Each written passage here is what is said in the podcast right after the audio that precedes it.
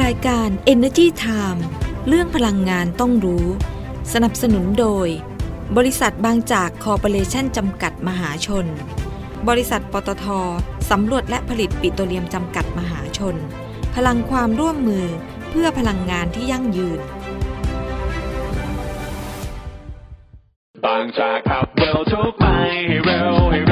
รงกว่ อีโบเท่านั้น ปล่อยให้โลกหมุนช้าไปไม่ต้องให้ใครตามทัน อัพเวลรถของเธอและฉันไม่แพ้ใคร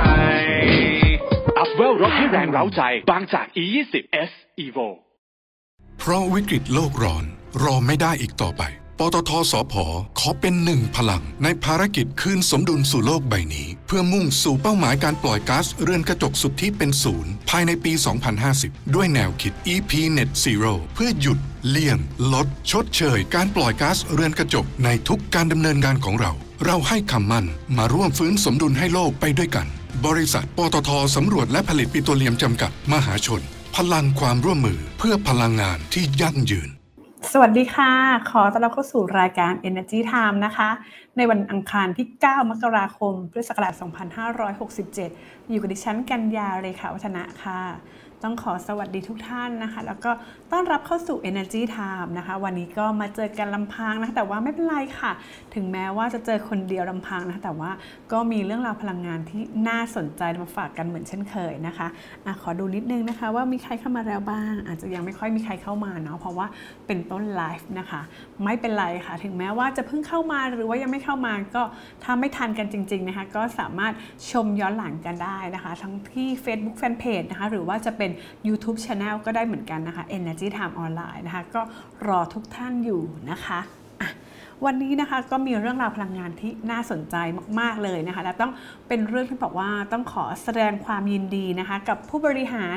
ของกระทรวงพลังงานนะคะหลาย ๆ ท่านนะคะก็มีการสลับสับเปลี่ยนตำแหน่งไปดำรงตำแหน่งที่สูงขึ้นนะคะ ต้องขอแสดงความยินดีด้วยจริง ๆ นะคะ จากรายการ Energy Time ของเรานะคะ ก็มีรายงานมานะคะว่าทางราชกิจจานุเบกษานะคะก็ได้มีการเผยแพร่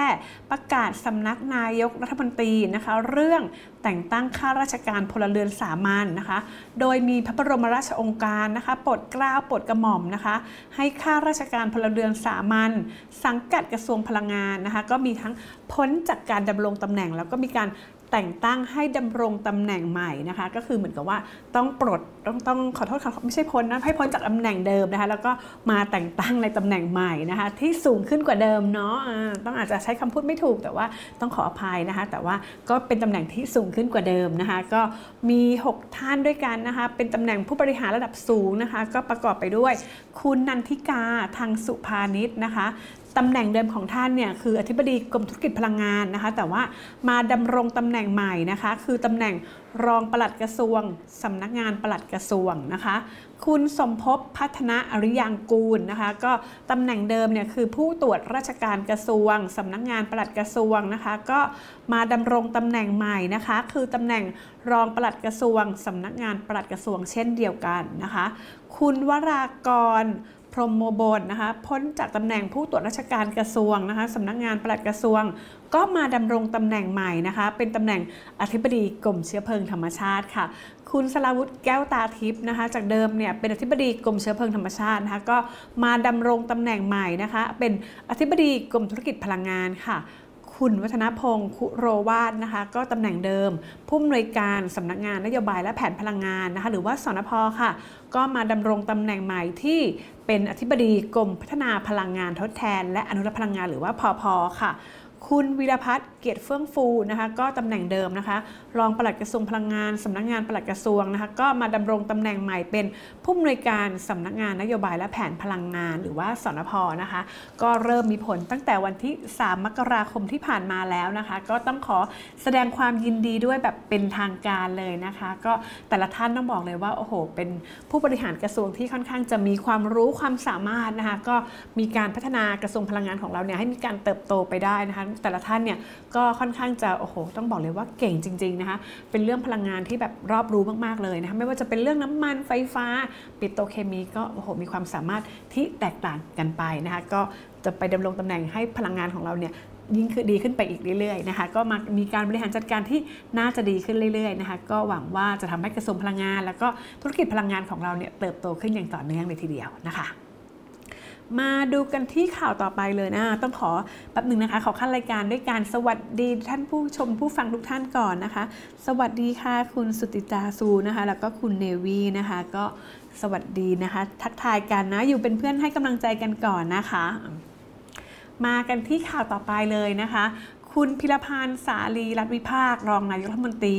และรัฐมนตรีว่าการกระทรวงพลังงานนะคะ ก็ได้มีการพูดถึงนะคะว่ากระทรวงพลังงาน และคณะกรรมการนโยบายพลังงานแห่งชาติ หรือว่ากพชเนี่ยตอนนี้เองนะคะ ได้มีการตั้งคณะกรรมการตรวจสอบนะคะเรื่องกองทุนเพื่อส่งเสริมการอนุรักษ์พลังงาน เพราะว่าก่อนหน้านี้มีกระแสข่าวมาบอกว่าเอ๊ะมีการใช้เงินผิดประเภทหรือเปล่านะคะ เพราะฉะนั้นเนี่ยเพื่อให้เปิดความเป็นธรรมแล้วก็โปร่งใสนะคะคุณพิรพันธ์เนี่ยก็เลยได้มีการตั้งคณะกรรมการขึ้นมาตรวจสอบเรื่องนี้โดยเฉพาะเลยนะคะ เพราะว่าพบว่ามีลักษณะของการใช้เงินผิดประเภท แล้วก็จะมีการตรวจสอบเรื่องการใช้เงินของกองทุนรอบๆโรงไฟฟ้าด้วยนะคะ ก็มีการอภิปรายกันนะคะ เรื่องของงบประมาณรายจ่ายประจำปี 2567 นะคะ ที่คุณสุภโชคส ชัยสัตว์นะคะสสบัญชีรายชื่อของพรรคก้าวไกลเนี่ยก็มีการอภิปราย แล้วก็มีการพาดพิงนะคะเรื่องที่รัฐบาลเนี่ยมีการปรับลดค่าไฟฟ้าของประชาชนนะคะทำให้การไฟฟ้าฝ่ายผลิตแห่งประเทศไทยหรือกฟผเนี่ยต้องประสบปัญหาเรื่องทางการเงินนะคะ ซึ่งท่านก็บอกว่าอันนี้เป็นเรื่องแปลกนะคะที่แทนที่จะพูดถึงประชาชนเนี่ยทำให้ประชาชนได้ประโยชน์เนี่ยกลับมาพูดถึงเรื่องปัญหาทางการเงินของกฟผแทนนะคะ โดยคุณพิรพันธ์ก็บอกว่าตอนนี้เองเนี่ย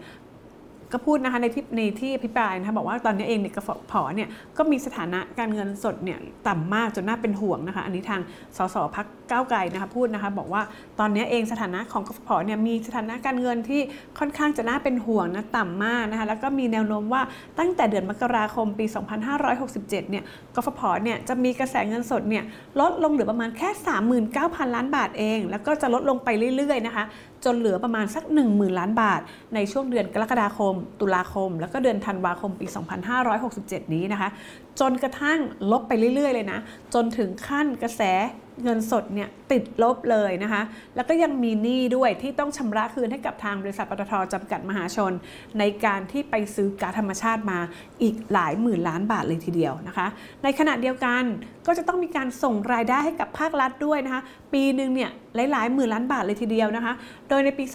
2566 เนี่ยต้องนำรายได้ส่งรัฐเนี่ยถึง 17,142 ล้านบาทแล้วก็ปีนี้เองปี 2567 ที่กระแสเงินสดของเขาเนี่ย จะติดลบนะคะของกฟผเนี่ยอาจจะต้องติดลบ แต่ก็ยังต้องส่งรายได้ให้กับภาครัฐอีกประมาณ 28,386 ล้านบาทนะคะซึ่งถือว่าสูงกว่าปีที่ผ่านมานะถึง 65%แล้วอย่างเนี้ยกฟผเนี่ยจะทำยังไง ก็ถือว่าตกใจมากเลยปัญหานี้ทำไมไปแบบเหมือนโยนภาระให้กับกฟผนะคะทำไมต้องไปยัดเยียดปัญหาให้เขาขนาดนั้นนะคะในขณะที่คุณพิรันธ์บอกว่า ข้อมูลที่คุณสุประโชคพูดเนี่ย มาพูดเนี่ยเป็นแค่ตัวเลขคาดการณ์ที่ทำเอาไว้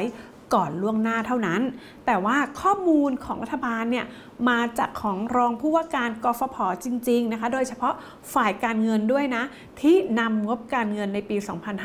2565 ไปจนถึงปี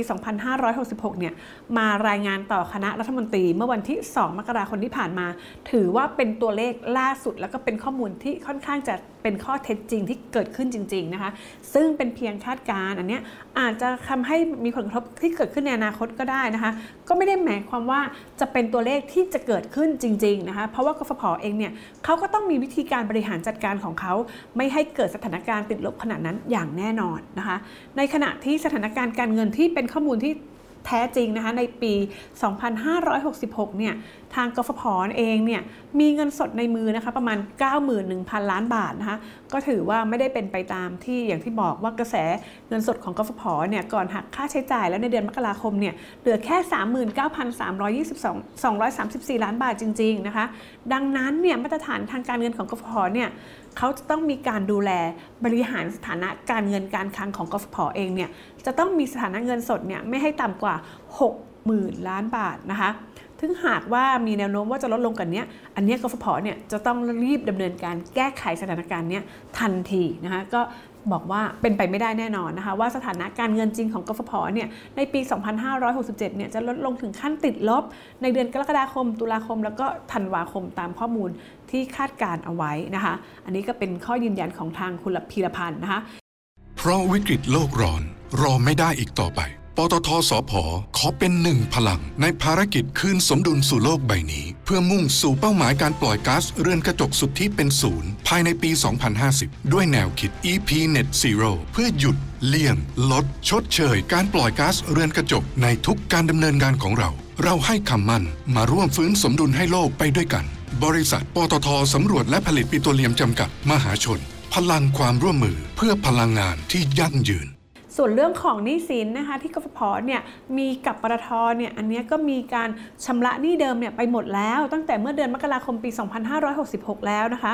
ส่วนทั้งปี 2566 เนี่ยกฟผเนี่ยไม่ได้ติดหนี้ปตทเลยนะคะ แล้วก็ในปีนี้ก็มีการคาดการณ์ว่ากฟผเนี่ยน่าจะมีรายได้แล้วก็กำไรเนี่ยเพิ่มขึ้น จากที่คาดการเอาไว้อีก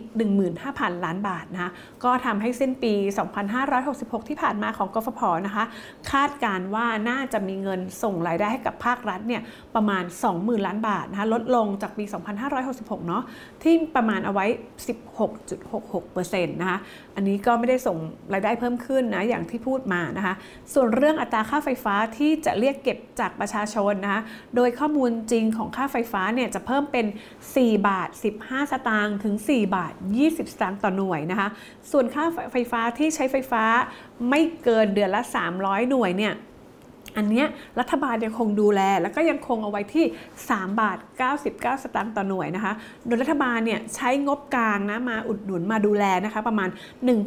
1,995 ล้านบาทค่ะ รวมไปถึงอันเนี้ยเลยจะไม่เป็นภาระของกฟผแต่เพียงฝ่ายเดียว อย่างที่พูดกันอย่างที่คาดการณ์กันเอาไว้นะคะ โดยการปรับลดภาระค่าไฟฟ้าที่ลดลงทั้งสองครั้งนี้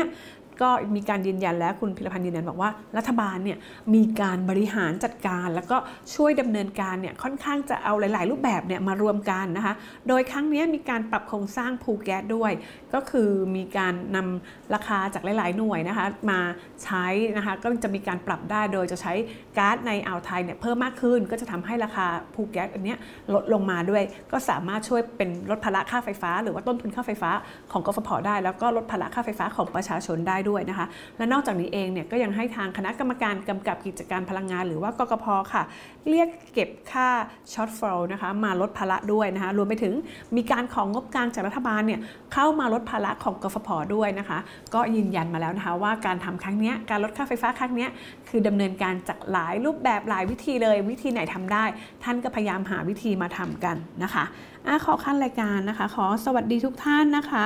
สวัสดีคุณสิริจรุวานนะคะ คุณนนชพรนะคะ คุณยายสมจิตนะคะ แล้วก็คุณแม่ลูกเจซีแล้วก็คุณจิตตาด้วยนะคะ วันนี้อ่านข่าวคนเดียวค่ะใช่ค่ะ คุณดลดีติดภารกิจทำข่าวนอกสถานที่นะคะ ก็กลับมาไม่ทัน แต่ไม่เป็นไรค่ะ ก็ถึงจะอยู่คนเดียวนะคะ แต่ว่าก็มีข่าวพลังงานนำมาฝากกันเหมือนเช่นเคย แล้วก็เป็นข่าวดี ๆ ด้วยนะคะ อะแล้วก็ไปดูในส่วนของทางกฟผบ้าง ว่าเรื่องนี้ต้นเรื่องเนี่ยเขาจะชี้แจงว่ายังไงนะคะ โดยคุณชัยวุฒิหลักเมืองนะคะผู้ช่วยผู้ว่าการบริหารจัดการความยั่งยืนนะคะ ในฐานะของรองโฆษกกฟผเนี่ย ก็ออกมาบอกว่ากรณีที่สสบัญชีรายชื่อนะคะของพรรคก้าวไกลเนี่ยมีการอภิปรายนะคะเกี่ยวกับฐานะทางการเงินของกฟผ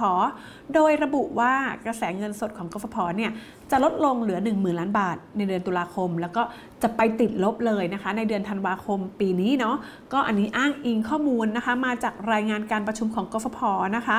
โดยกฟผเนี่ยก็ขอชี้แจงนะคะอันนี้เป็นข้อมูลจากกฟผเลยนะคะเลยบอกว่าขอชี้แจงนะคะว่าข้อมูลดังกล่าวเนี่ยเป็นข้อมูลคาดการเก่าณวันที่ณเดือนตุลาคมปี 2566 นะที่คาดการว่าสถานะกระแสเงินสดของกฟผในขนาดนั้นเนี่ยอาจจะเกิดขึ้นในปี 2567 นะคะ โดยใช้สมมติฐานรายรับจากค่าไฟฟ้าที่ใช้ตัวเลขสมมติฐานหน่วยละ 3 บาท 99 สตางค์ต่อหน่วย ไปจนถึงเดือนธันวาคม ปี 2567 ก็คือรัฐบาลตึงราคาไว้ที่ 3 บาท 99 สตางค์ต่อหน่วยนั่นแหละ จนถึงปีสิ้นปีเลยเนาะทั้งปี 67 นะคะ ก็เพื่อสื่อสารแล้วก็ทำความเข้าใจให้กับพนักงงานเท่านั้น ไม่ใช่ข้อมูลปัจจุบันของกฟผนะคะโดยข้อมูลของกฟผเนี่ยล่าสุดนะคะมีผลประกอบการและก็สถานการณ์เงินจริงของกฟผเนี่ยสิ้นปี 2566 เนี่ยมีกระแสเงินสด 91,000 ล้านบาทนะคะไม่ใช่ 61,623 ล้านบาท อย่างที่พูดมานะคะก็เป็นไปตามข้อสมมติฐานที่คาดการเอาไว้ในเดือนตุลาคมตัวเลขนั้นเนาะโดยยืนยันนะคะว่ากฟผเนี่ยมีมาตรฐานในการรักษาระดับเงินสดขั้นต่ำเอาไว้ที่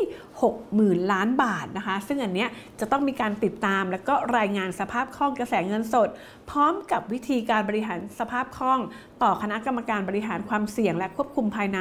แล้วก็ยังมีคณะกรรมการของกฟผด้วยนะคะ อันนี้ต้องมีการรายงานตัวเลขทุกเดือนนะคะ เป็นประจำเลยนะคะ ก็ยืนยันมาแล้วนะคะ ว่ากระแสเงินสดของกฟผเนี่ยยังคงมีเพียงพอนะคะในการดำเนินธุรกิจต่อไปนะคะ ก็หมดความกังวลไปได้นะคะสำหรับใครที่มองว่าเอ๊ะกฟผเนี่ย จะมีเงินสดลดลงไปเรื่อยๆ แล้วก็ติดลบหรือเปล่านะคะก็ออกมายืนยันแล้วเนาะว่ายังคงมีรายได้นะคะ ยังคงมีกระแสเงินสดที่จะสามารถบริหารจัดการต่อไปได้นะคะอะไปปิดท้ายกันที่ข่าวของทางภาคเอกชนกันบ้างดีกว่านะคะ ทางบริษัท BCPG นะคะมีการลงนามสัญญา ตัวแทนจัดจำหน่ายแบตเตอรี่ชั้นนำจากประเทศจีนนะคะ โดยคุณนิวัฒน์อดิเรก ประธานเจ้าหน้าที่บริหารและกรรมการผู้จัดการใหญ่ บริษัท BCPG จำกัดมหาชนนะคะ และคุณจางเฟิงนะคะผู้จัดการใหญ่ภาคพื้นเอเชียแปซิฟิกบริษัท e s v o Energy Technology จำกัดนะคะซึ่งเป็นผู้ผลิตแบตเตอรี่ชั้นนำจากประเทศจีน ก็ได้มีการร่วมลงนามในสัญญา ตัวแทนจัดจำหน่ายแบตเตอรี่นะคะสำหรับภาคครัวเรือนและก็อุตสาหกรรมในประเทศไทยนะคะ ที่ สำนักงานใหญ่ BCPG ไปเรียบร้อยแล้วนะคะ ซึ่งการลงนามในข้อตกลงครั้งนี้นะคะ ก็เป็นการแสดงถึงความมุ่งมั่นของทั้งสองบริษัทนะคะในการเสริมสร้างแล้วก็ขยายการให้บริการพลังงานที่ยั่งยืนมากขึ้นในประเทศไทยนะคะ โดยเน้นย้ำถึงการใช้พลังงานสะอาด และเทคโนโลยีแบตเตอรี่ที่มีประสิทธิภาพสูงค่ะ และเป็นการตอกย้ำถึงการเติบโตของ BCPG ด้วยนะในฐานะผู้ผลิตไฟฟ้าจากพลังงานสะอาดชั้นนำในภูมิภาคเอเชียนะคะแล้วก็แสดงให้เห็นความมุ่งมั่นของทาง s w o d นะคะในการขยายตลาดสู่ภูมิภาคอาเซียนด้วยนะคะสำหรับ s w o d เองเนี่ยก็เป็นบริษัทผู้ผลิตแบตเตอรี่ชั้นนำจากประเทศจีนค่ะ โดยผลิตภัณฑ์แบตเตอรี่ของ s w o d นะคะก็ถูกออกแบบมา เพื่อการใช้งานทั้งระดับครัวเรือน และก็อุตสาหกรรมด้วยทำให้ประชาชนเนี่ยสามารถจัดเก็บ แล้วก็ใช้พลังงานหมุนเวียนได้อย่างมีประสิทธิภาพมากขึ้นนะคะอ่านั่นก็เป็นเรื่องราวพลังงานที่นำมาฝากกันในวันนี้นะคะ ก็แหม เนาะเวลาก็หมดลงแล้วนะคะ แต่ว่าก่อนจะจากกันไปนะคะ อย่าลืมนะคะ ติดตามให้กำลังใจกันได้นะคะ ที่เว็บไซต์ thainews.online.com นะคะ แล้วก็เว็บไซต์ energytimeonline.com ค่ะ หรือว่าใครเป็นสายโซเชียลนะคะ ก็ติดตามกันได้ค่ะ ที่ Facebook Fanpage นะคะ ก็จะมีไลฟ์สดเนาะแล้วก็มีข่าวสารพลังงานที่นำมาฝากกันอย่างต่อเนื่องเลยนะคะ มี YouTube Channel ค่ะ มี Instagram Twitter TikTok นะคะ แล้วก็ Podcast ด้วยนะคะ ก็สามารถติดตามกันได้ทุกช่องทางเลยนะคะ วันนี้เวลาก็หมดลงแล้วนะคะ ต้องลากันไปก่อนแล้วค่ะ สวัสดีค่ะ เพราะวิกฤตโลกร้อน รอไม่ได้อีกต่อไป ปตทสพขอเป็นหนึ่งพลัง ในภารกิจคืนสมดุลสู่โลกใบนี้ เพื่อมุ่งสู่เป้าหมายการปล่อยก๊าซเรือนกระจกสุทธิเป็นศูนย์ภายในปี 2050 ด้วยแนวคิด EP Net Zero เพื่อหยุดเลี่ยง ลด ชดเชย การปล่อยก๊าซเรือนกระจกในทุกการดำเนินงานของเรา เราให้คำมั่นมาร่วมฟื้นสมดุลให้โลกไปด้วยกัน บริษัท ปตทสำรวจและผลิตปิโตรเลียมจำกัดมหาชน พลังความร่วมมือเพื่อพลังงานที่ยั่งยืน บางจากขับเร็วทุกไปให้เร็วให้เร็ว